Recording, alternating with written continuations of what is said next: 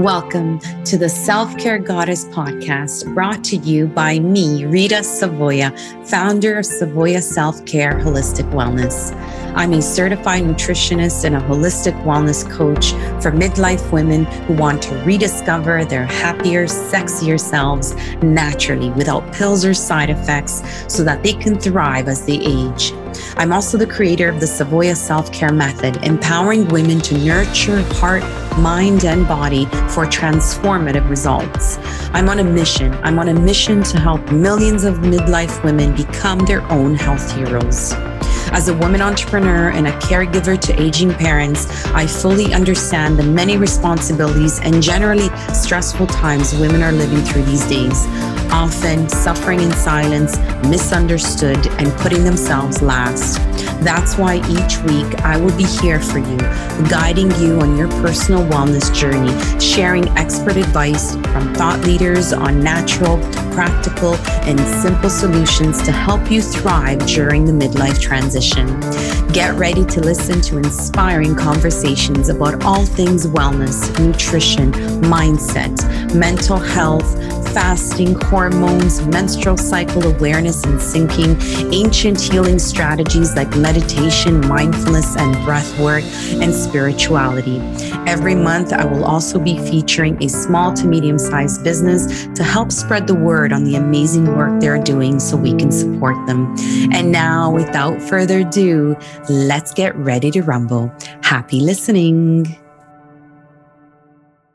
Hello, and welcome to another episode of the Self Care Goddess podcast with today's theme creating certainty in health decisions amidst the chaotic sea of conflicting internet information. So, super excited to have Paul Burgess with us today. I'm so excited. I can't wait to introduce you and really dive in. As I mentioned off the show, that we have so many things in alignment in terms of my philosophy with my practice and yours too. So, I'm really excited to talk to a like minded individual like yourself. But before we start, as all our listeners are used to now, we will begin with a heart coherence. So we're going to get ourselves into coherence and coherence just so that we can tune out the outer world and really tune in with ourselves. So if you if you're feel, feeling comfortable, you can lower your gaze or even close your eyes and just sort of tune in with your breath. What is your breath doing right now? It's just such a, a, great indication of how you're feeling. So let's sort of tune in with that and let's slow down our breathing just a little bit and maybe be a little bit more engaging with our parasympathetic nervous system by just slowing down the breath. And as we know, the parasympathetic ne- nervous system is where we rest and we reset. And we really, that's the place where to help us heal.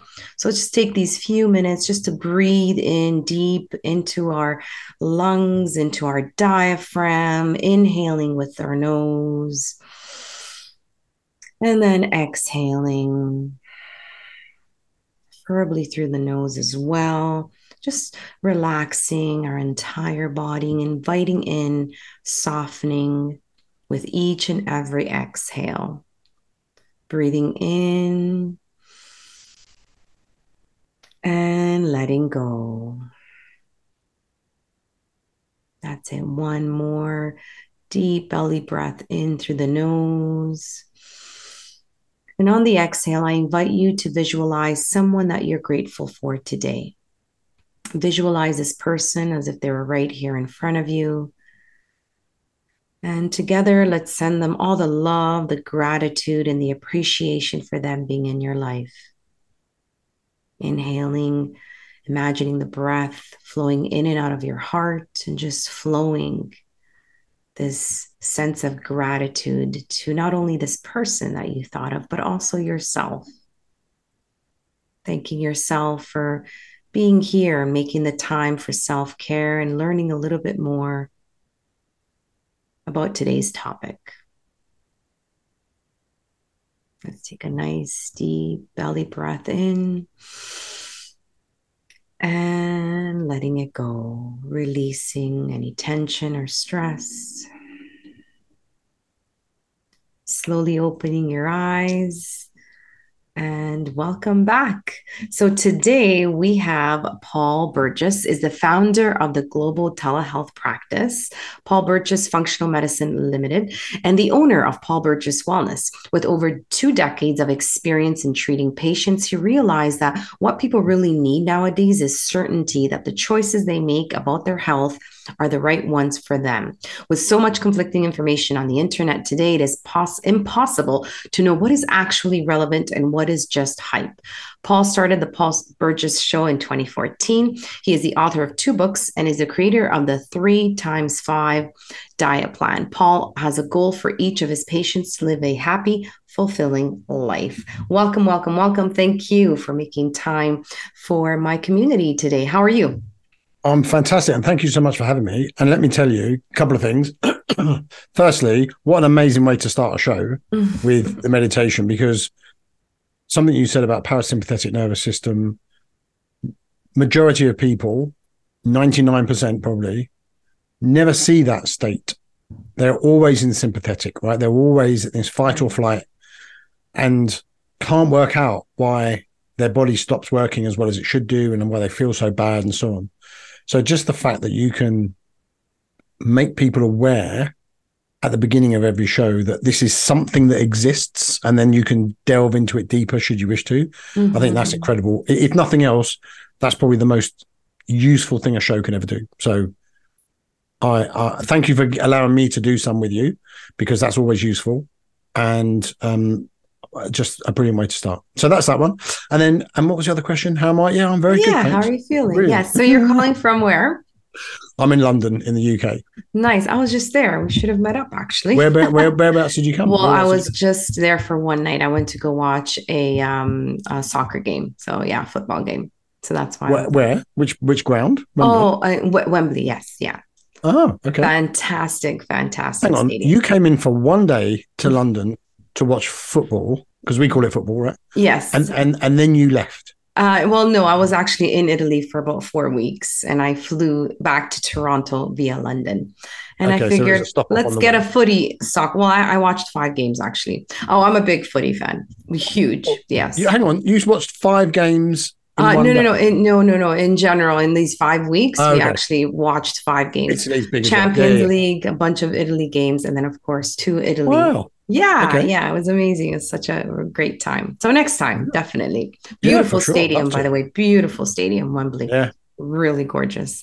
So tell us your story. Why are you doing what you're doing? And you seem to be really ahead of the curve with the telehealth practice as well. Tell us a little bit yeah, more about Do you know, I, I, do a lot of podcasts, right? My kind of get quest, asked this question all the time. And I think out of all the people that I've been on, you're will you will appreciate this reply. So I got into health um, from a very young age, and, I didn't realize why. Just it appealed to me, and I th- and I knew I had to be healthy, and you know that was the thing. This was in the 60s and 70s, right? This is way before most people were born listening to this show. And I look, I, th- I thought about this because I get I get it asked so many times. Why is it that I'm like that? In the 60s in London, um, which is post Second World War, but the first generation that was that were just about becoming financially um, liquid, if you like, and they, they were to go and buy records and the Beatles and all that kind of stuff, right? But there was a big hangover because in the UK at that time, the upbringing was very strict. You did not speak back to your parents. You did as you were told. You ate what was on your plate right? It was, and it wasn't up for discussion because every household was the same. And along with that came a definite low level of emotional contact.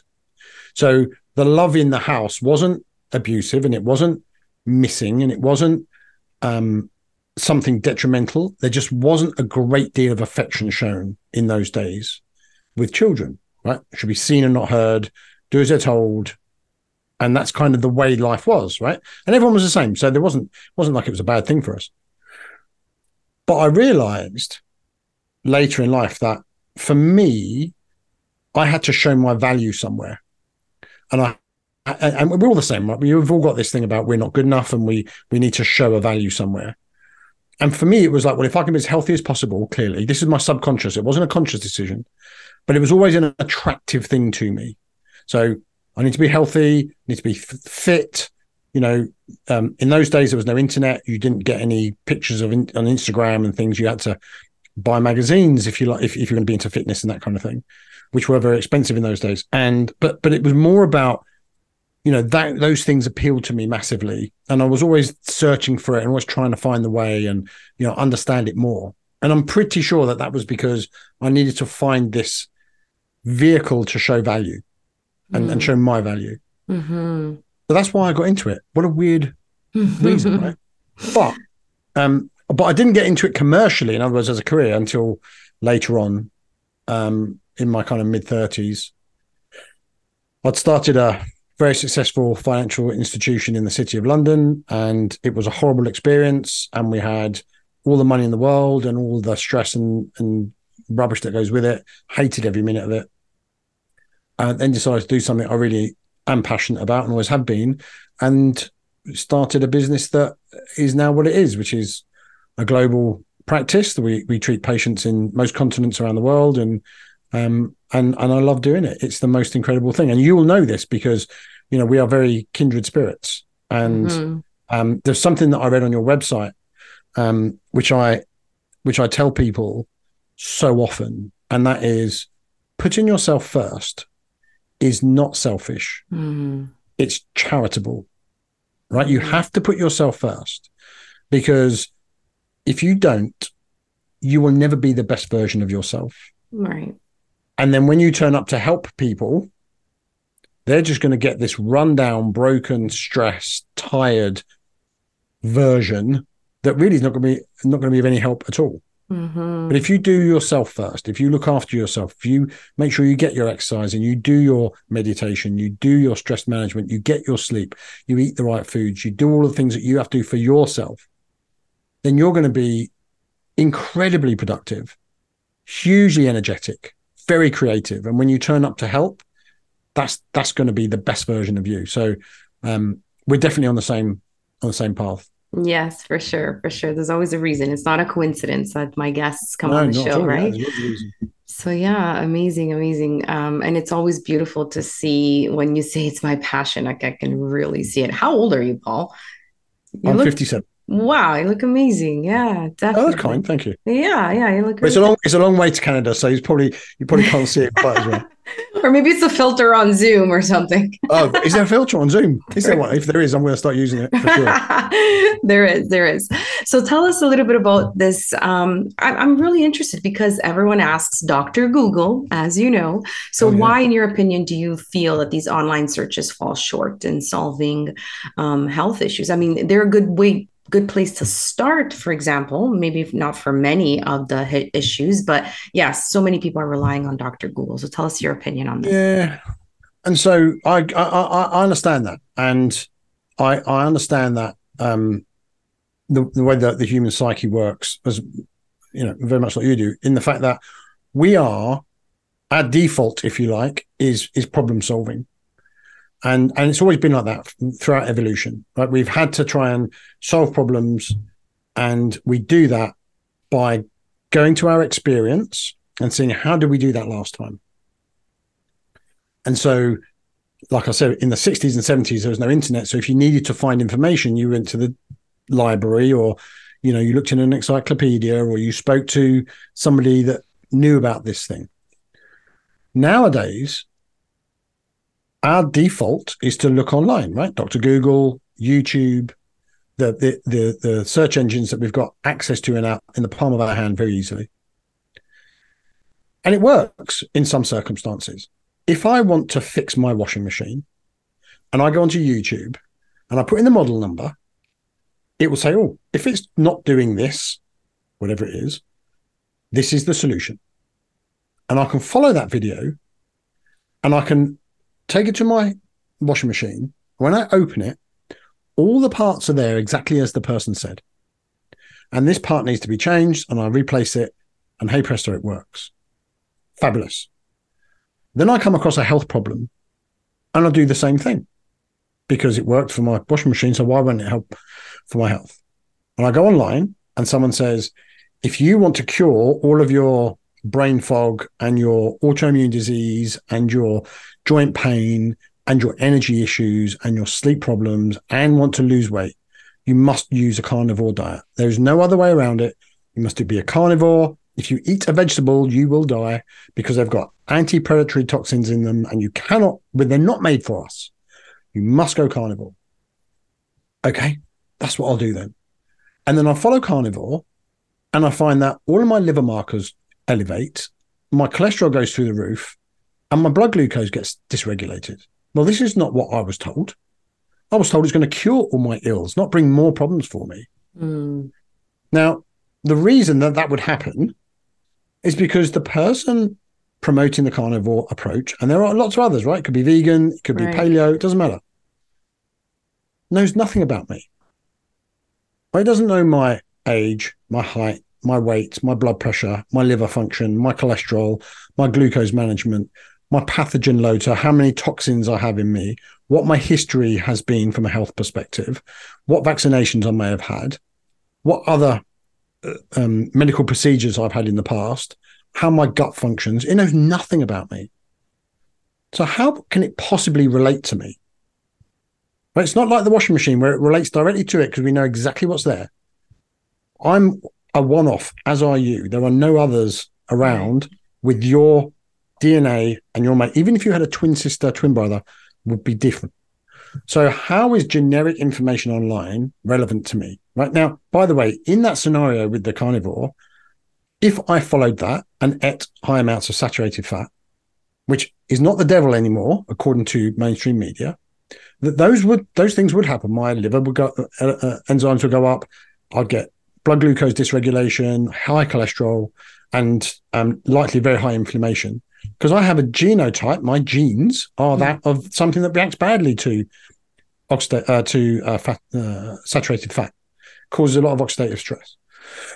Now they don't know that, but they've got some really good marketing that's very, very flash and is compelling and makes me want to buy that book and follow that thing because all these other people here are doing it and they're saying it's going fantastic for them. Right. But 25% of the world also have the same genes as I do, mm. which means that they would also get detrimental outcomes from it. Mm-hmm. The same for anything, right? If, they, if someone says, "Oh, this is the," if you've got gut problems, this is the supplement you need to take. You need these probiotics, or you need this digestive enzyme, or this is the only way this is the special one that will fix it for you it's got peptides in it and that's it's a natural product that is going to fix this thing for you and that's what people have been missing all their life and so on absolutely irrelevant to you because so they don't know who you are and what what your background is but more importantly when people go online they're looking to fix a symptom they're looking for how do i reduce my bloating how do I get more energy? How do I sleep better? These are symptoms of underlying problems. Mm, right. And until they know even how to look for the underlying problem, that symptom management is never going to work. Mm. Well, that's the same as going to your doctor and taking a sleeping pill for sleep because you're treating the symptom. Right. Energy is a great one right? We've got low energy. What's the first thing people do when their energy starts dipping? Mm, supplement, some sort of energy supplement. right? Caffeine? Yeah. Coffee, energy drink, something like that. Right, right. The reality is, if you are tired, it means you're already overstimulated mm. and you need to back off, mm-hmm. not try and jack yourself up more with more stimulants right? right? You need to go, why am I so tired? And the causes are many. But first thing I need to do is reduce my exercise, mm. right? Probably eat more. But then that, if I'm eating more, am I digesting it efficiently? Mm-hmm. If I'm not, then I need to work on that as well. And if I'm not digesting, why is that? What has broken that? Oh, that course of antibiotics I had every three months last year for the strep. Oh, okay. Well, is that detrimental? Is that bad for me? Probably, right? You're probably going to dis- decimate your bacteria in your gut and then cause a lot of um, problems with your digestion and your absorption. So that's all got to be fixed. but why is it you got the strep? And what else was going on with your immune system? Mm-hmm. There's a huge amount of stuff that's so complex. Looking online and doing a Google search is just not going to give you the answer you want. It will give you something that sounds plausible. It will also sound like an easy fix. And then people will go, okay, that sounds like that's what I need. This person says if they put if I put a continuous blood glucose monitor on, I can tell you exactly what food you should eat and you'll be good to go. Uh, not so much. It doesn't quite work like that, right? Mm-hmm. It's a bigger now, picture, here's the, right? Yeah, but bigger the picture. Next, absolutely. Bigger picture is always the case. The problem is, unless you're a practitioner and and have many hours of clinical experience, you're not, not going to know where to look for that stuff. Right? There's a great saying. It's like you don't know what you don't know. Mm-hmm. And and sometimes I try and compare it and say, look, if I wanted to build an extension on my property, and I went on Google or on YouTube how to build an extension, I go, right, okay, I just need to order the materials and follow this bricklayer's instruction and it'll be fine. Honestly, it would never get off the ground because it'd be way too complex. I wouldn't understand what I was doing well enough to to trust what I'm doing and and I don't know the things I don't know about laying bricks or using a plumb line to make sure that they're straight or using you know it it would be so foreign to me. It would be the most ridiculous thing for me to attempt. It's the same when it comes to people's health only it's a million times more complex. Mm-hmm. and so when people are trying to do their own fixing by going online and checking out what people are saying unless you've had a consult with that person and they know you intimately around your health and your history, you have to be very careful about how much of the information you you you use and start trying on yourself. So that's where you ring Rita, where you go, look, I need to get a consult with you because I need to figure out some stuff and I don't know how to do it. And then you can then go, okay, let me guide you on this process. Right. And, that's, that, and why- that's why looking online is so dangerous, in my opinion. It's so dangerous. You're so right. Um, that's why a lot of times when people ask me, especially just random people that know that I'm certified nutritionist and holistic wellness coach, they just go on with their, you know, I guess their symptoms. And my answer is it depends. So, you know, they ask me, so is a keto diet good for somebody who's so and so? And I'm like, it really depends. And they hate that. And I'm and I always say that as a I preface that. You're not gonna like my answer, but it really does depend. And this this whole notion of getting to the root cause as opposed to just putting a band-aid on the symptom I love that. Um, so this is where personalized everything, personalized nutrition, personalized holistic health comes into play, um, in my opinion. And, and it's still not making because you know back in when I went back to school, we were talking about this in 2019, but it still hasn't really made the the you know the i guess the um the popularity the yes yeah. that i that i would love it to be. People are well, still it, following what's on instagram and on the internet and so forth. So yeah and but there's, there's a good that? there's a good reason for it though. Um culturally that's what that's how we're set up right? When you're young you've got a problem your parent takes you to the doctor they give you a, a pink liquid to take and it fixes everything that's it. I go, I take something, and it's done. Next time you're not well, you go to the doctor again. He gives you an injection for this or gives you that tablet, fixes it. Great, I'm off again. Yeah. So we're used to it. That's what we're we're we're in. You know, we're, we're almost programmed, right, to say this is how you fix health. You go somewhere and they give you something and it fixes it. But none of those are fixing anything, right? Those are all just managing your symptom it's like, okay, you go to the doctor and you say, my foot hurts. And he says, no problem. Here's a plaster. Band-aid. But the real problem, but the real problem is your shoes are too tight and they haven't looked at that, right? Right. So you've got to look at like, what's that root cause? What's causing that problem? Mm. We know, I mean, certainly in the US, I know you're in Canada, right? Mm-hmm, yes. But in the US, 40 million prescriptions a year for statins. Right. 40 million. And yet cardiovascular disease is still the highest killer how, how's that working out for you? Mm-hmm. Right, because the statins are enough people on statins dying of heart disease. Mm-hmm. So statins are just this awful thing. And don't get me wrong, there are people that can benefit, But you have to think about it from this perspective. They're a drug, very much like metformin, which is a diabetic drug, or your blood pressure medication, which don't cure anything. All they do is alter your biochemistry whilst you take them.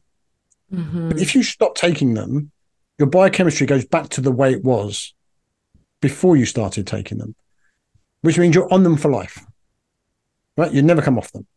How long do I have to take this for? Forever. Because that's great business, right? If I can get you to buy something every month for the rest of your life and I can get forty Yeah. million people to do it, quids in, right? I'm liking you even more, Paul, but keep talking. but Speaking the usually- truth, right? Yeah, but the thing with statins, right? Mm. Um, It's a it's a three billion dollar industry, by the way. It's crazy. Of course. And also, people who take statins, full dose statins, and I've got to make that caveat. Some people do get benefit from taking a very small dose, but but people who take a prescriptive dose of statins have a higher all cause mortality rate than people that don't take statins, which means more people that take statins die than the ones that don't. Mm, mhm. Everyone dies, clearly, but the statin use does not save your life. Right. And the reason is cholesterol is a thermostat. It's a it tells you as it rises what's going on underneath. Something is problematic. And therefore, Mm. as a protective mechanism, we start Mhm. producing more and more LDL potentially. Okay. So it's a protective thing. So if this is pushed up and, and your doctor says, look, let's take a statin, it's going to bring it down. What the statin does is it artificially reduces your ability to produce LDL by interfering with an enzyme or a couple of enzymes. So it brings the numbers down. And when you go back to your your physician and he does your bloods, you're in the right range and you're, yeah, it's great. We brought your LDL down. The problem is the health issue that caused the increase in the first place is still going on. Right. All you've done is put a lid on the gauge to stop it showing you how bad it is. Hmm. So you still have this underlying inflammatory response, this pathogen, this mold, this whatever it is Right. that's that's driving these underlying problems, but that's not being dealt with. Which is why people still get the heart disease, they still get the health problems Mhm. because it was never treated. Mhm. The symptom was treated. Same with the blood pressure meds. Right? Blood pressure is a, a bigger problem than people realize because blood pressure will easily cause stroke and cerebral hemorrhage, hemorrhage and, and things like that. It's, it's a very easy thing for, for it to be problematic. But it's why is that up? Mhm. right? And I can tell you the majority of people on blood pressure medications are not doing what you're doing, which is getting into parasympathetic nervous system. And that's probably been all their life. Mhm. Mhm. And then every single stress that comes into their life, new children, new house, new job, this, that, the other, that all pushes them further and further down that sympathetic nervous system route, right? Keeps them in that fight or flight and pushes them further away from being able to get into parasympathetic, this rest, digest, recover state. Right. We need to spend the majority of our time in that state. Cool, calm, relaxed. That's where we need to be. The the sympathetic, the the fight or flight, the the fired up state that I might be in right now while I'm doing this because I'm really excited about telling telling people about this stuff. That's a, a transient thing. We should be there briefly when we need it and then come back out of it. Mm-hmm. And unfortunately, reality is it's the opposite, right? Mm-hmm. Blood pressure is not going to change that. Blood pressure meds is not going to change that. No. That will still be going on. And other things that drive up blood pressure will still be going on. So it's really important that people realize symptom treatment, um, which, like you said, 2019, people were talking about, they've been talking about for many, many more years than that. But it's very difficult to bring that to the mainstream because that's not how it works. GPs, doctors give you a, a pill for a, an ill and and you're fixed and away you go. Mm-hmm. But it's just it's just understand the difference between a symptom and a root cause. Right. Yes. It's it's just um I I, I know there's hope and because a lot of people are wanting to do more with their health and take control of their health a lot more. And I'm, I'm, just really hoping that more and more people will engage in their own health as opposed to mm-hmm. sort of leaving their health in the hands of their doctors. So, in a way, this online search is, you're right, it's not personalized, it doesn't give you the full picture, it doesn't get to the root cause, but at least it's giving people some information that they can sort of start with and then bring that information to their doctor. But you know, I'm sure it's the same in the UK. It's just the way the system is built. So breaking away from that, and I don't know how it is in the UK, but in Canada, integrative uh, care is very expensive. It's it, you're walking yeah. out of there every single visit a thousand dollars for sure, um, if not more. So it's expensive. So, and I always tell my clients, yes, it's better to pay now than later, but at the same time it, not everybody can afford this integrative approach which hmm. is mm. this whole naturopathic holistic nutrition homeopathic approach to healthcare. So i just wish that we can integrate both systems and have both systems like it used to be before um, when did that 1920s that sort of dissipated. Yeah yeah. Yeah but and, and, and you're absolutely right. It is expensive. And um, it's expensive because there's an awful lot to it Right? Mm-hmm. There's this is not about let me just give you this supplement and you'll be good. Right. No, this right. is about why is it? Yeah, I mean, like that stuff is expensive. It just is. Mm-hmm. But I tell you what, it's not as expensive as cancer. Exactly. Exactly. And it's not as expensive as saying goodbye to your loved ones because you've got two more days to live. Right. Right. I, I can promise you, on someone's deathbed, they'll give you every penny they've got and every penny they can borrow just for one more day. Right. right so right forget the cost mm. when it comes to dollars.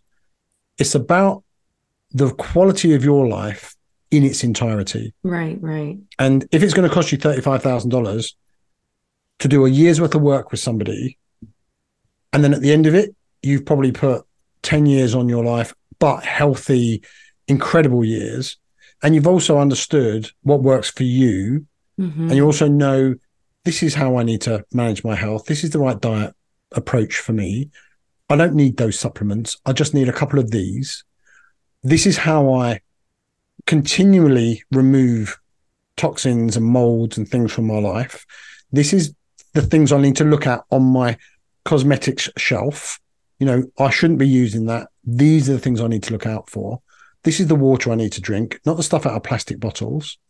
That doesn't work for me, right? All of these things once you know all that thing and you've set your life up for you specifically, it's worth every penny because you're going to spend the next 20, 30, 50 years in this amazing place mm. while you watch all of your peers steadily decline over time and become mm. worse. Mm-hmm. You go, oh, what, what, why is that? How? Well, because they're just didn't want to pay the money and or they couldn't afford it. Okay, I get that. I don't have that cash. Fine, I get it, right? But it's not a cheap thing. Mm-hmm. It's just it's an expensive exercise. It costs us. We must spend hundreds of thousands of dollars a year just on tests mm. for people, right? Mm-hmm. And and these tests are not cheap. I can get you a very cheap blood test. But it's going to tell you zip. Yeah. Right? Your your doctor will do it for free. Hmm. And they'll do some really basic markers and go, oh, yeah, yeah, that's fine. You're, you're, you're good. Well, how is that a thing? Because we've got the highest rates of cancer, diabetes, Alzheimer's, cardiovascular, you know, all, all of the, the, the, the problems, the main, main chronic diseases, they're going up and up and up every year. So clearly, the cheap approach does not work. Mm-hmm, exactly. And people just got to understand it is an expensive exercise. For sure, for sure. So, just um, I, I want to talk a little bit about testing, but before we do that, what, in your opinion, needs to change for this mindset to shift? that people get it. The light goes on and it's like, aha, okay, I get it. Like it is expensive, but maybe I'll start saving some money or maybe I'll start with the cheaper things because there are things you can do that are free, like go for a walk, go out in nature, um, you know, socialize and all these free things that you can really do. So what do you think needs to happen for this mindset to shift? It's, it's tricky. It's really tricky. Mm-hmm. I think the advent of social media has made it even more difficult mm. um, because you're being promised all of these amazing cures to everything really easy, really cheap, thirty nine ninety nine on a reoccurring subscription, and and your, all your ills will be gone. You know, and and it, people want the quick fix, right? They want the easy way out.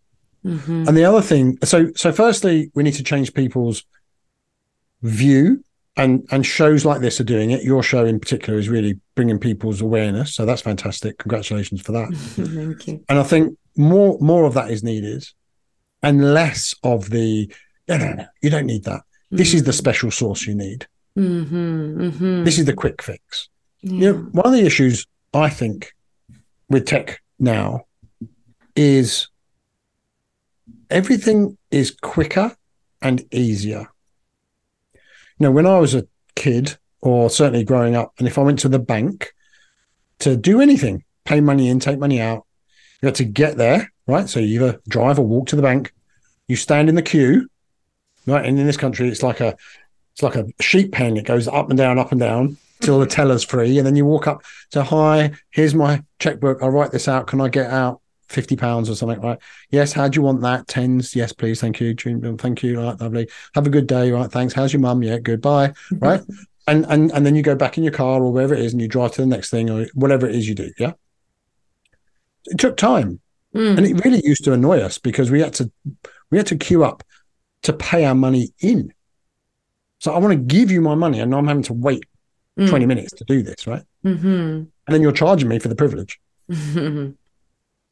now my bank doesn't even have branches Mm. because i can do everything out of the palm of my hand right. and i can send money anywhere in the world in seconds don't have to leave the house leave my seat leave my office don't have to do anything it's the same with if someone wants to order food right. Like worst ways up. People used to have to go to the supermarket, walk around the supermarket, pick their things up, put it in the basket, go to the queue up at the t- till to pay, Mhm. get to the car, unload the groceries, get in the car, take them home, put them into your house, you know, put them into your fridge and everything else. It takes time, it takes effort, it takes energy. Mm-mm-mm. Now, let me just get the app and I can have a a pizza or a Chinese or a or a Indian or a Lebanese or a Korean or whatever Polish you pick your your your cho- chosen thing right and it'll be delivered in 20 minutes I don't have to leave my sofa that is what the the not just the younger generation but a lot of generations are experiencing now including myself right and I don't have those apps I don't know how they work efficiently but I know they work Mhm. I don't know how, how, how, how they work practically, I mean. But what I do know is everything's quicker and easier. And the people are doing the same thing with their health. They're going, I need it quick, I need it easy. I don't want to have to change my lifestyle around. I Mhm. don't want to have to drink more water. I don't want to have to stop watching Netflix at three o'clock in the morning. I need what the fix is. I want it now. Yeah.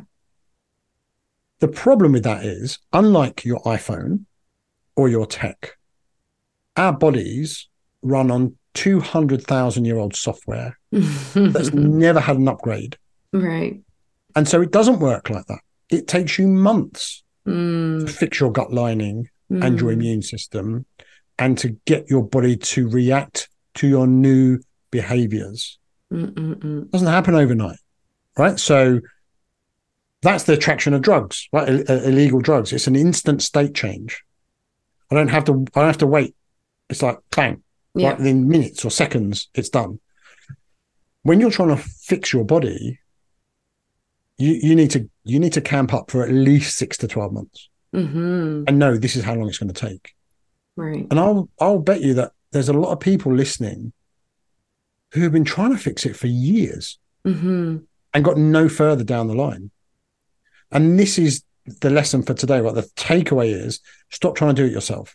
Mm-hmm. Get somebody who knows what they're doing to guide you through that process, Mm-hmm. whether it's someone like me or you or someone else, but someone who knows what they're doing, because that's going to save you a huge amount of time. And actually, over over that time, it's going to save you a lot of money as well. Yeah, definitely. and Collect- frustration and disappointment. And so, you know, we, to to change that culture is very difficult, and you don't want to do it one one at a time. You want to do it many at a time. But I think the goal is to take people off of social media and maybe into a community that only talks about it in this way. Mhm. Once you're in, immersed in that community, then you don't. Then you know it. You you understand. It takes time. It takes effort. I can't do it on my own. Like anything, right? Mm-mm-mm. You can't do anything Sure. on your own, really. You have to have support from somewhere. Yeah. And so, but but this the marketing is so attractive on social media that it, it, it's it's very distracting, right? Mm, it's true. And it is going to take time. But I do see it with my nieces that they're a lot more health conscious, maybe with regards to makeup, than I was at their age, for sure. So there is a bit of a shift in, in certain people, in some people. So I really do hope that uh, the more we talk about it, and sometimes, you know, it's just they need to get that, they need to reach that pain level to be like, all right, or that trauma or whatever it is that they they got they've gone through to change. So unfortunately, for many of us, that's sort of that's our turning point, which was for me too. But um, and if it has to be that way, maybe it has to be that way. But yeah, I, I love that. Part of the journey, right? Yeah, exactly, exactly. You have to hit that threshold so that you're now ready Right. to be helped For the change. and you yes. accept the change. Yeah. Yes. So tell us a little bit about proper testing and why that's so important in your practice in terms of somebody improving somebody's health journey. I, I, personally, I think that we, we can overtest very easily, Mhm. and I also think people very often will treat based on the test. Mm. So, understanding a real blood test is important. And if you go to a GP, I'm not bashing GPs, by the way, doctors.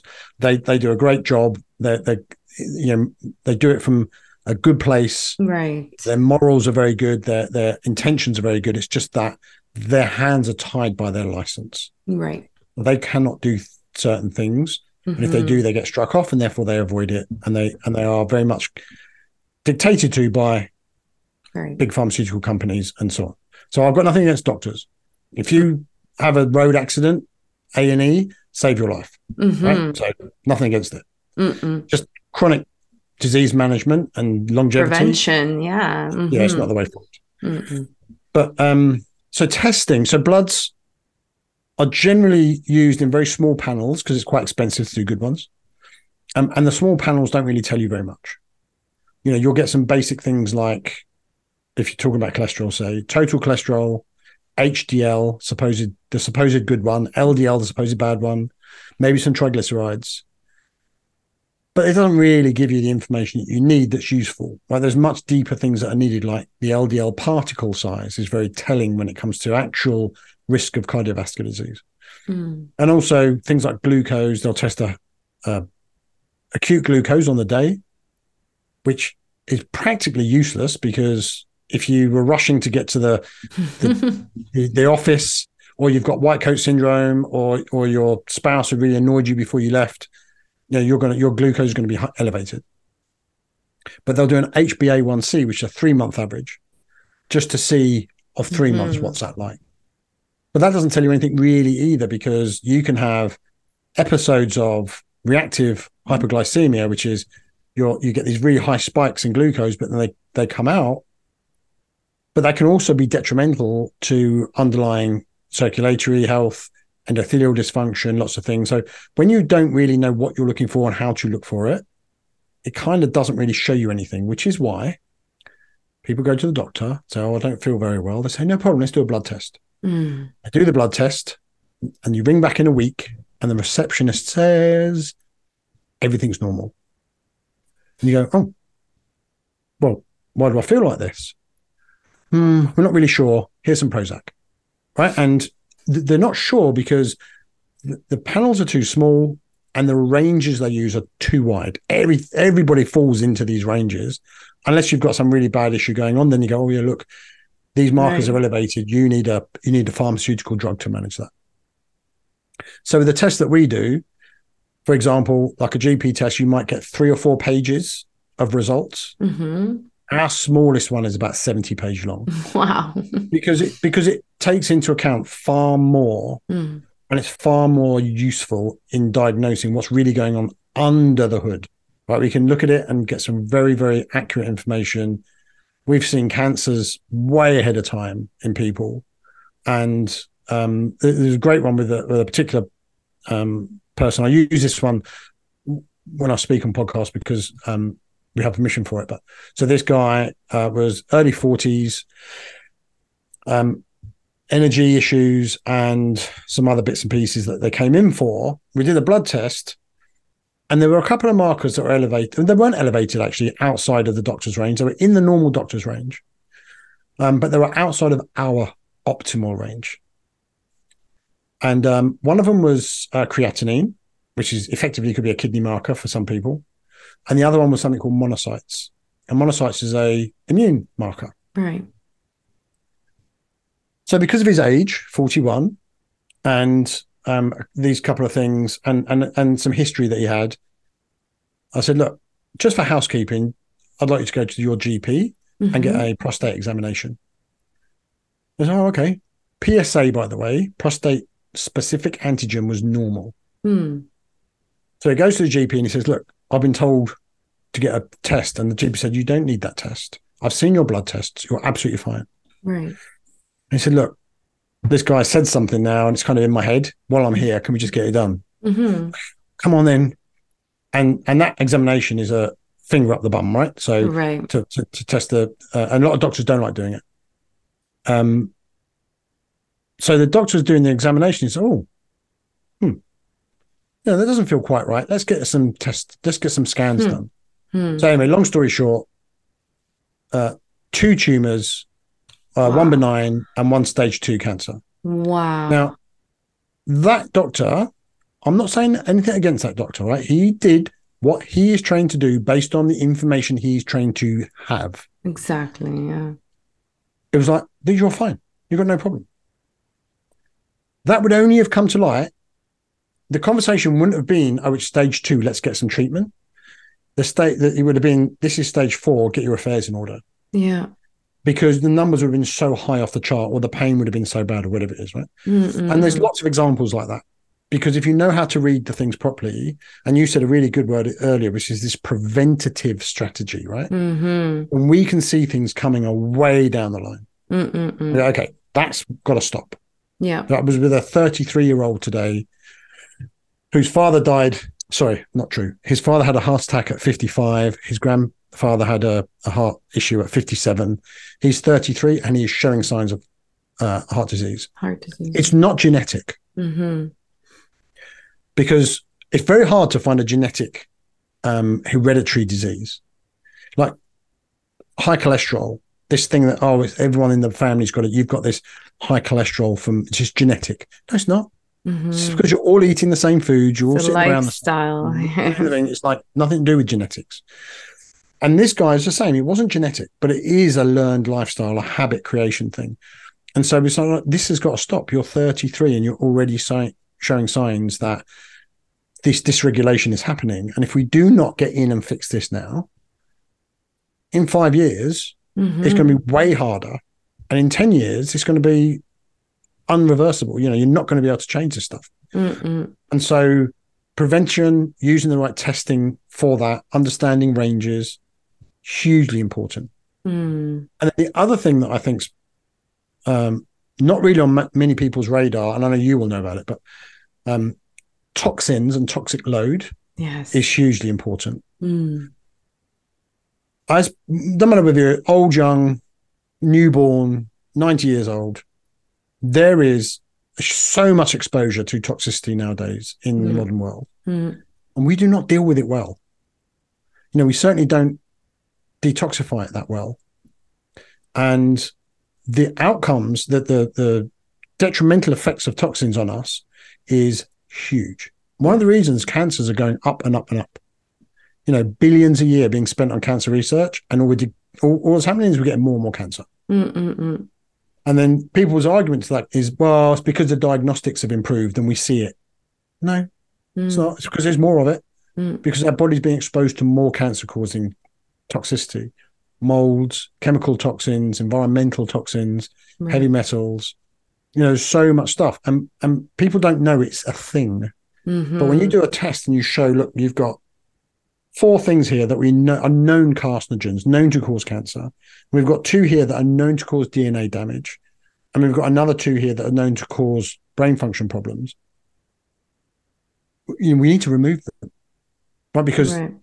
otherwise, it's going to continue to get worse and worse. And then these outcomes are going to be very difficult to rectify. We have cancer patients that come in and you want to see the amount of things they're doing for themselves to try and remove this disease from their body. I mean, it's insane. And it's not insane at all. Actually, it's totally understandable that they are putting every ounce of their energy into trying to rid their body of cancer. They're doing every natural thing they can think of. The slightest mention of something that, oh, someone saw this and it did them. Oh, I'll do yeah. that as well then. And mm, they're doing mm-hmm. huge amounts. If they'd have had that information 10 years prior saying, look, this stuff is in you, it could right. cause some problems they would they would give anything to go back 10 years and have that test. Exactly and so it's just not about cancer it's like alzheimer's and heart disease and all those mm-hmm. kind of mm-hmm. things adhd for kids yeah. Yeah. Well the, you know what? That, that's a really good point and, i and i can tell you this because it's a personal story. So i have four children. One of them is five years old and um which you which you'd think would age me more but actually it's an amazing experience um but when she was about two she started presenting this kind of ADHD behavior. And she was getting very um, irritated, very angry. And a lot of people say, oh, you know, it's the terrible twos mm. because they can't verbalize right mm-hmm. quite yet, but they know what they want to say and they get frustrated. And I'm looking at her and I'm going, that's not it. Right. So we would pick her up from nursery in the car, but if we drove a different way home, we had to pop to the shop quickly. She would have such a meltdown. Mm. It, it, it was almost like someone was trying to kill her in the back mm. seat. It's mm. like someone was physically injuring her, and there was no way of calming her down. And there were a couple of times where she was banging her head on the floor. Mm. And it's just mm. like, this is, I know, I can see what this is. I know what it is. Mm-mm. So I'm going to get her tested, get tested for mold and toxins and so on. Came back very high levels of a mold or two molds, very high levels of candida, which wow. is a yeast infection. Right. And um, treated her which was mm-hmm. quite difficult in a two year old. And um, and within two weeks, she was a normal child. Wow, amazing! Because because mm. when you take away the irritant, yeah, exactly, it's fixed, right? Yeah. But hang on, how did she get that in the first place? She was only two, right? So her mother, my my other half, lived in a in a uh, her parents' house with her sister. Lived in in the bedroom twenty years always damp, always moldy. She obviously had high levels of it in her, mm-hmm. and she passed it on during pregnancy with the umbilical cord. And then mm. within a couple of years, it had flourished within the child and causes, you know, these brain function issues. It's like the brain is on fire. Yeah. So she couldn't sleep because what happened is she'd be tossing and turning. Eventually, she'd pass out because she was so tired. Yeah. And then she'd wake up in the middle of the night, toss and turn again for another couple of hours. And and that whole you know you can see all of these symptoms and, you, and, if you know what you're looking for you can put two and two together and go okay i know what that is. Right. And then you treat them and now she's the happiest smiliest most incredible wow. child ever because obviously she's mine and I, i'm biased. But but she's very healthy in that respect right? Yeah. And um but uh, uh, in a similar vein i had someone call me a couple of years ago 13 year old her 13 year old son was about to be given um, antipsychotics and ADHD meds, which would be for life. Mm. And I said, Oh, why is that then? Because oh, his behavior is like this and this and blah, blah, blah. I said, oh, okay. Have you ever tested him for mold or fungal infection or yeast or anything like that? No, no, no. The doctors don't do that. No, no, they don't. But have you ever done it? No. Okay, let's test. So we tested. Lo and behold, comes up with high amounts of a few things. Treat him within two months, a normal 13 year old, then 14, excelling at school, sitting down, having a conversation around the dinner table, engaging. He was never, he never, none of that ever happened. He never engaged, everything. Right. Doctors are baffled, can't understand it. It can't be that, you know, something else is going on. I was like, no, no, no, you're taking away what the problem is. Mm. Where did it come from in the first place? Mm-mm-mm. And you do some investigation into that, and then maybe look at the mother again or look at the environment. Right. So these things are all there to be had. But what's the value of that child not going on antipsychotics the rest of his, his, mm. his life at 13? You know, we're talking about the cost, or it's too expensive. It's mm, I don't know. Because yeah. when the reality hits that you can avoid a lot of these really bad chronic diseases and live a long, healthy life, spending that time with your family, spending that time with your loved ones. The cost it actually is really cheap. Hmm.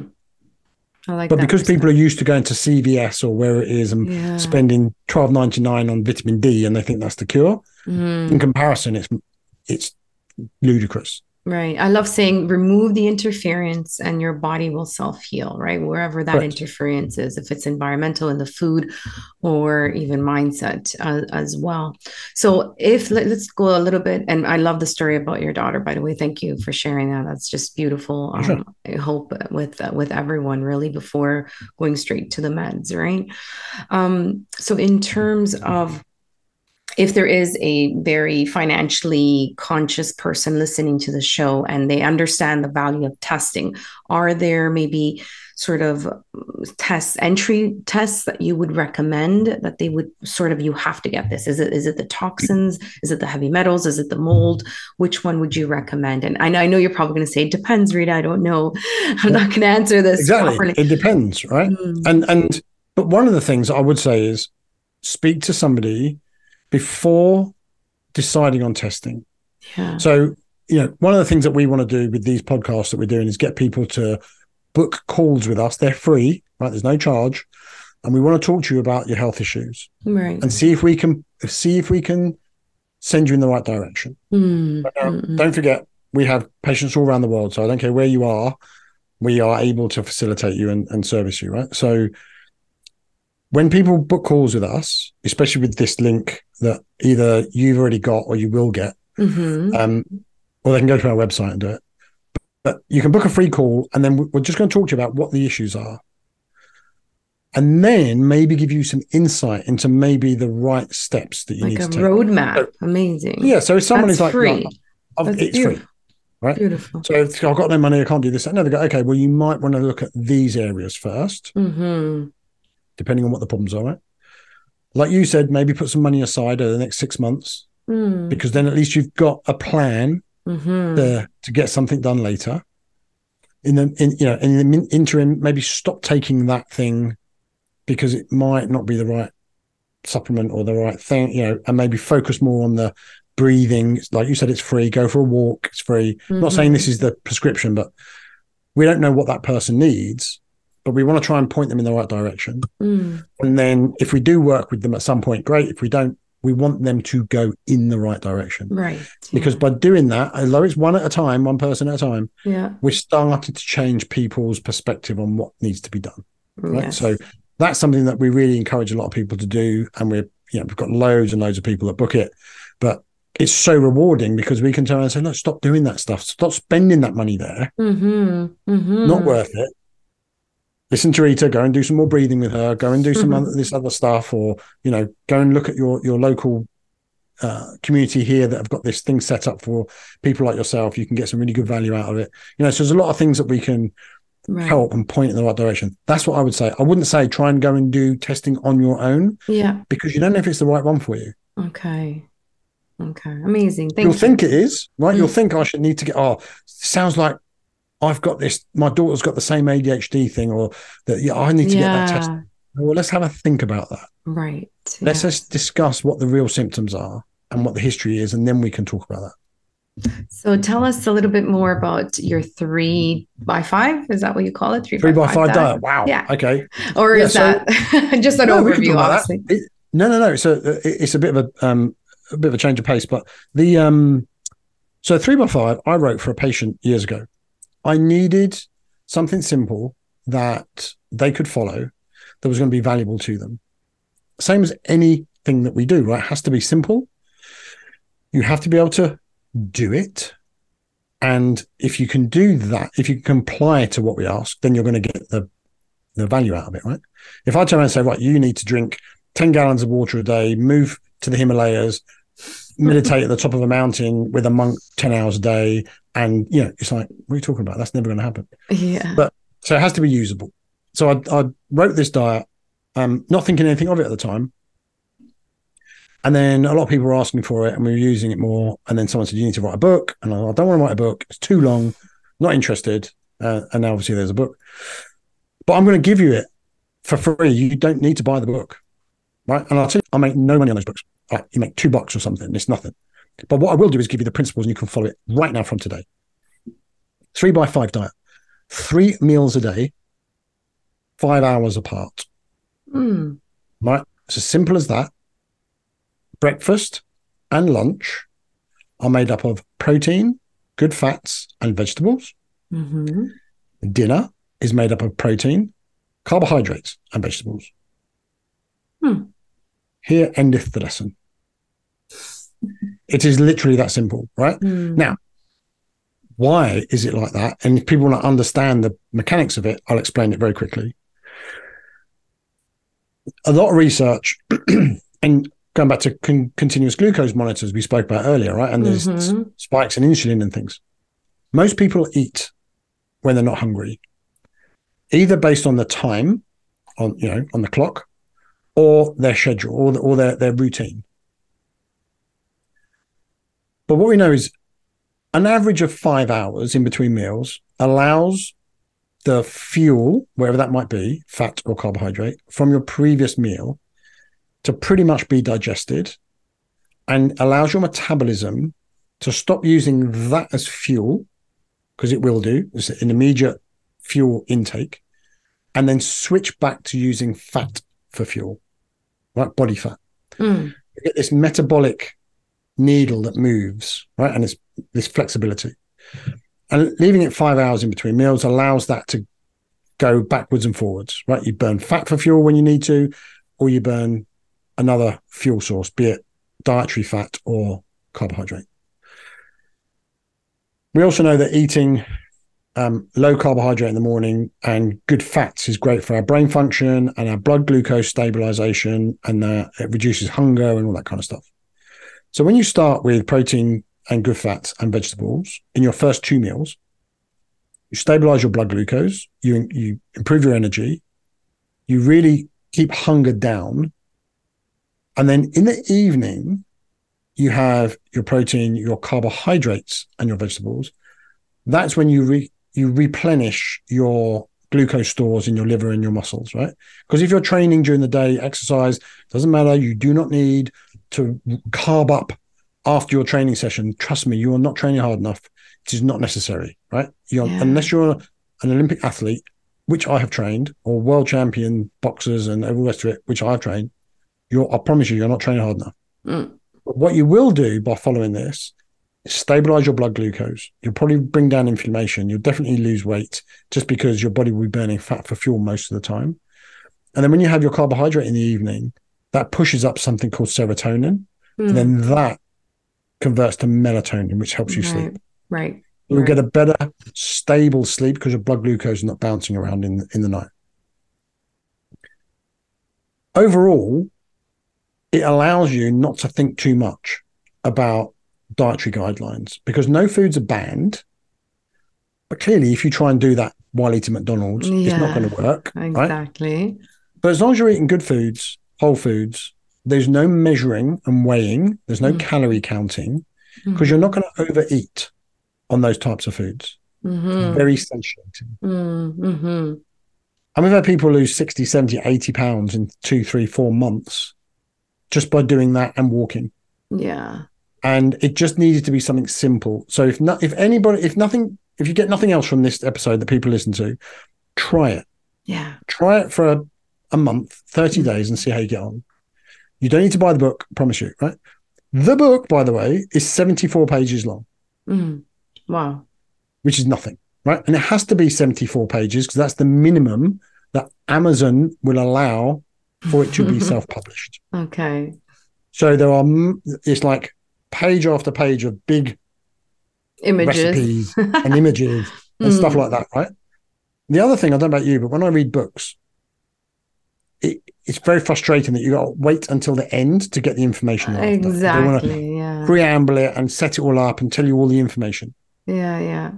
I'm not into that. You can get all the information I just told you in the first 10 pages, Mm. which you can read in probably 10 minutes. Mm. So you could pick that book up, read it, get everything you need, and not have to touch it again. The rest of it is all like maybe exercises or recipes and things like that. It's all stuff that you don't, it's not necessary just to make it 74 pages, right? So try it, see how you get on, and and let Rita know how you get on, or, or, or let me know because it's easy. It's actually a lot cheaper than you think. Um, it's going to save you a lot of money because there'll be a lot less wastage of food, and um, and your sleep and your energy and everything else will definitely improve. Great. So, what are your thoughts on intermittent fasting? Because you're you're you're advocating the three meals. I actually just eat two. So, yeah, what are Which your is, thoughts on that? Well, I think intermittent fasting is great in the right people. Mm.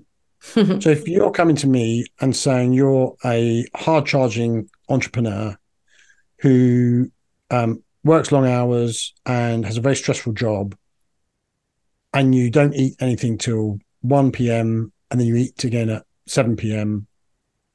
Um, I'm probably going to encourage you to eat breakfast mm. because fasting is a stress on the body. Mm-hmm. And if you are stressed in other ways, like you're not sleeping and you're stressed at work right. and you're you've got pathogen, you know, toxic load and everything else, you've got other issues. Adding more stress, probably not the greatest prescription for you. But someone like yourself, who's relaxed, chilled, has got life in some kind of order, I think it's perfectly okay. Mm-hmm. Right? Because there is a lot of evidence to show that giving your digestion a rest is really useful for longevity and DNA repair. If you go back to the three by five diet, three meals, five hours apart. Let's say, as a schedule, you have breakfast at eight, dinner at one, sorry, lunch at one, dinner at six and you stop, you finish eating at 20 past six, maybe half past if you've really taken your time. You're fasting that time. you're fasting half six till eight. You've got your intermittent fast in there. Yeah. It's just while you're sleeping. Mm, which is even, even easier. yeah, right. But the other thing is, you've stopped it. Let's say you go to bed at half past 10, just so it's easy to, to do the figures. Finished eating at half six, go to bed at half 10. That's four hours before bed. So your body's had a really good opportunity to digest and metabolize the majority right. of that food. What that means is when you go to bed, your heart rate drops very early in the evening, in the night when you're sleeping. That way you get better deep sleep, which is more restorative, much better for Alzheimer's outcomes and um, recovery. And you get more peaceful long um, REM sleep if you eat a meal close to bedtime or within a couple of hours, your body will still be digesting that while you're mm-hmm. trying to sleep. Right. So you'll have an elevated heart rate that first two, three, four hours of sleep, which is when you're supposed to be getting your deep sleep. So your deep sleep will be shortened, you'll be less quality. So actually, by following a three by five, not only does it do a lot of great things for you while you're awake, it gets you better sleep, reduces your heart rate, and does all of that just as a byproduct. Mm-hmm. But you're not even focusing on it. So intermittent fasting, great, because you're doing it anyway in that time, but it helps you sleep better. Yeah. Whereas when people are in the morning doing intermittent fasting and they go, I'll just had black coffee. So you get up, you get high adrenaline, high cortisol, because that's what wakes you up, gets you going. And then they're going to have black coffee for the first four or five hours on an empty stomach because that's what it says in the book, you know, or on the YouTube video, whatever it is. They're they're they're adding more stimulants mm. into an already highly elevated stimulatory environment, which for some is fine because the, their life is relaxed and chilled and they're okay. But if you are, you know, in this sympathetic nervous system, this fight or flight all the time, you're stressed and things are going on, you've kids and spouse and business and everything else. Potentially, there are better ways to manage that from a nutritional perspective. You may want to just dial back the intermittent fasting for a while until mm. we deal with these other lifestyle factors. Yeah. And then we can look at is this worth doing? Mm-mm-mm. And a way to do that could be three by five. But um, I've got nothing against it so long as it's in the right people yeah. with you know right benefits with the right lifestyle habits and yeah. the stress management techniques for sure. This is amazing. Okay, I, I, love this. A little bit more about you. Let's sort of shift here. Um, first of all, what is the most common advice you tend to give your clients, if there is one? Well, before they become patients, the most common thing is please do not try and do this on your own. Mm-hmm, mm-hmm. Which is the kind of theme of what we've been talking about. Right. Um, and then I think once people become patients of ours, because it's so individualized to them. I mean, it's very rare that we'll do a lot of things the same. But what we kind of want to try and get people to realize is your body has a choice of burning fat for fuel or carbohydrate for fuel, glucose. And very often it forgets how to burn fat for fuel.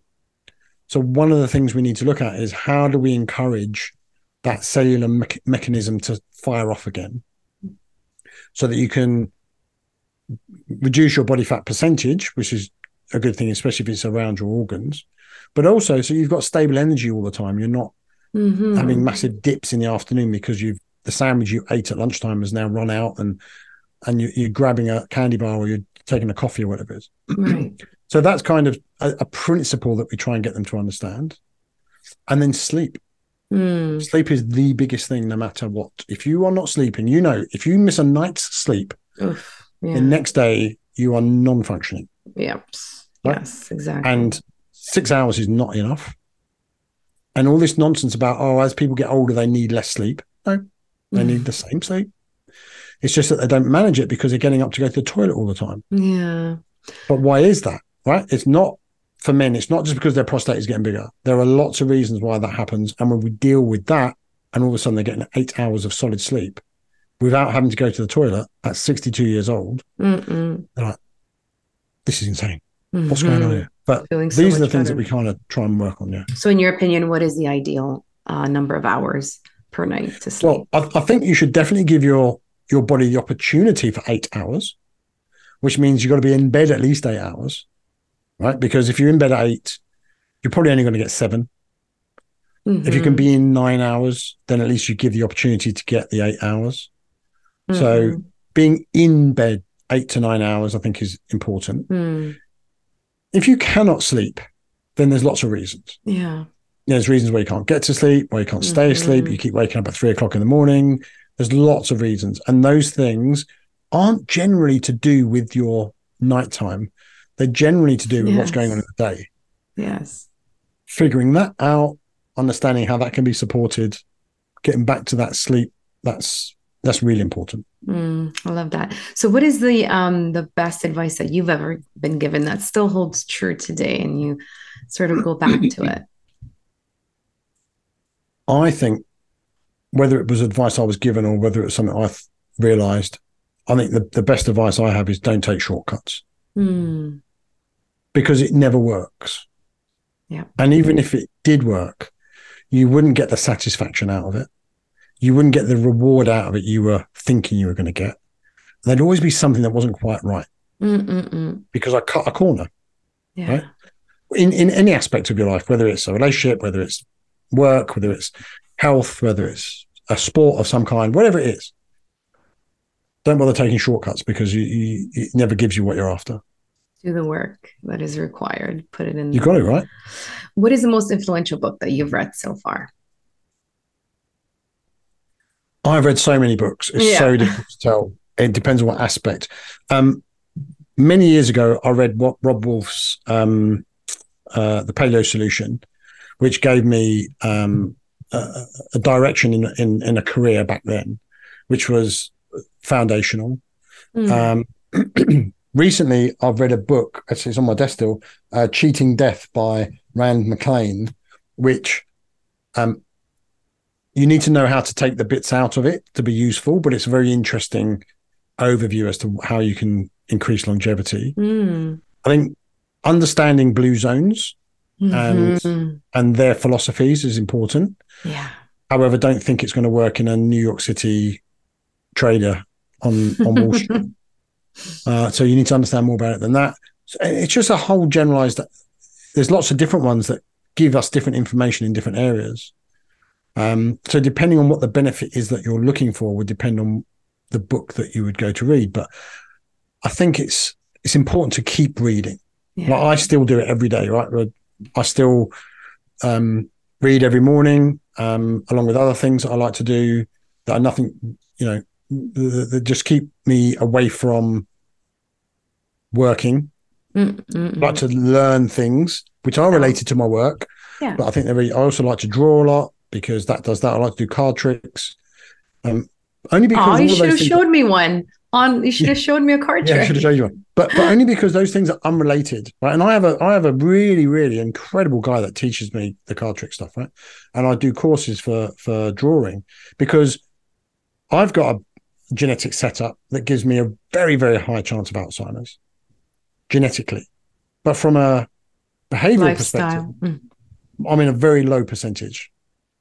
But these things that cause this plasticity in my brain, learning new skills, Right. how to even hold a set of cards or whatever it is, or do that drawing, or you know, the book that I'm reading about a certain thing that I'm having to think about. Those things Mm. are not only quite interesting and diverse, but I know they're useful for me longer term.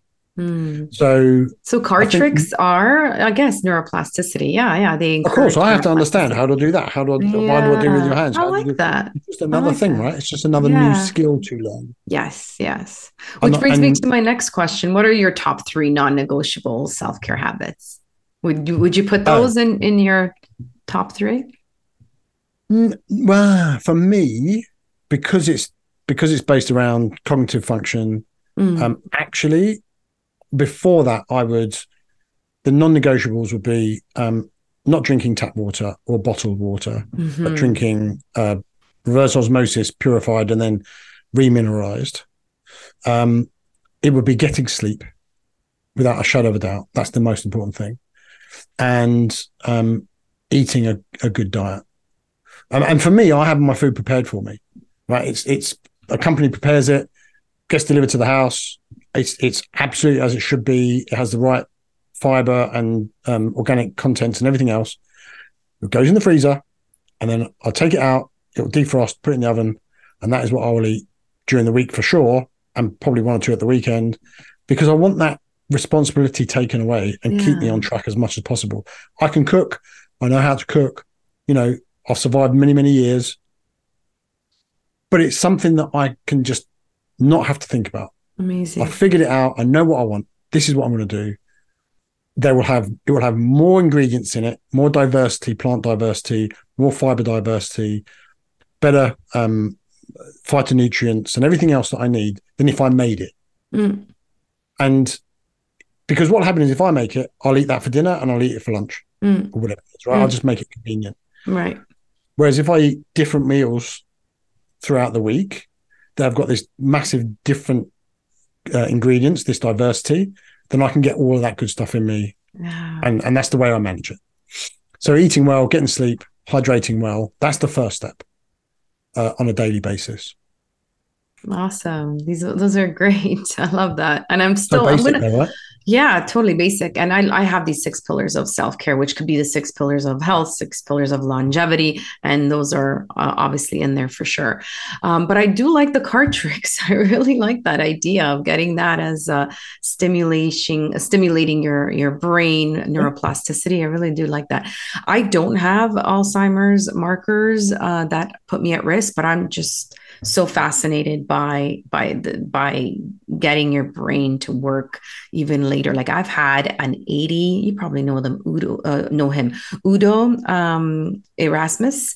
Yeah, yeah. So I've, I've spoken to him. Fats that heal. Yeah, I've had him, and Yeah. he's like over 80, and he was just one of my best guests. Very sharp, isn't I did not hear Yeah. a um or a like or any, just like firing and wiring all these beautiful sentences And together. he's in I Canada as well. He's in Vancouver. Right. And I was like, yes, that's that's my that's my idol. That's how I want to Yeah. be when I'm that his age. And he talks about neuroplasticity all the time and learning new things. So yeah. I love the card tricks for sure. I want to do take up dancing.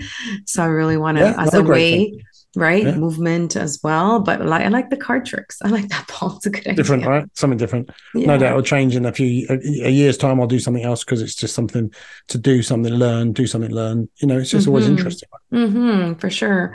So, is there anything else that we might have missed that you want to talk about, or maybe sort of another question that I would have wanted to ask? What is your legacy? What do you want to be known for? So the dead live on in the knowledge they leave for others to improve their lives. Yeah, That's what I want to leave.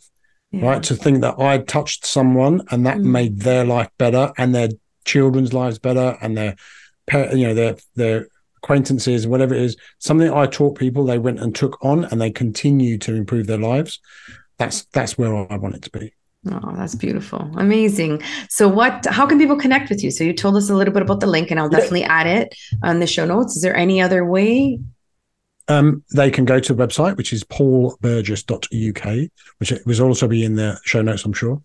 There's a um, you can find out a bit more about the practice and also there's a big button in the front page on all the pages, I think, book a consult call. This is that free call we spoke about, right? So come and speak to us. Mm-hmm. We really it will be me that you speak to, by the way, initially. Awesome. Um, mm-hmm. Um, so we'd love to speak to you, as many people as possible. And that really is is what we want to get people doing because then we can really help people on a one-to-one individualized basis. Going to Instagram is all lovely, but it's generic, right? It's not something yeah. that's going to be useful to you. And we want to really get people that. So book a call. I would love to speak to you.